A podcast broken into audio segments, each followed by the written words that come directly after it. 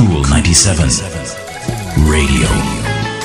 Hello there. Welcome to Power Thoughts, the morning edition. Just three minutes to start your day with a positive vibration.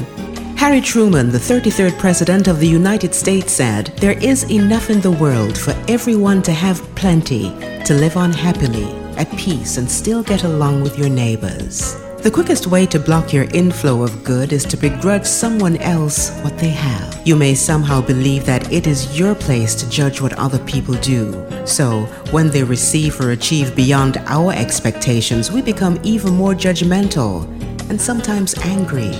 Is the anger fair that the person will go away and leave us?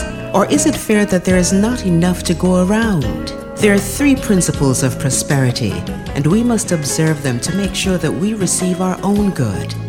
1. Ask for what you want. 2. Give what you want away. And 3. Be willing to see someone else get what you want before you do. When we follow these principles, we demonstrate our faith that no matter what we have, there is more than enough to go around. This power thought is from Acts of Faith. Ask about it at your favorite bookshop. I'm Rosamond Brown.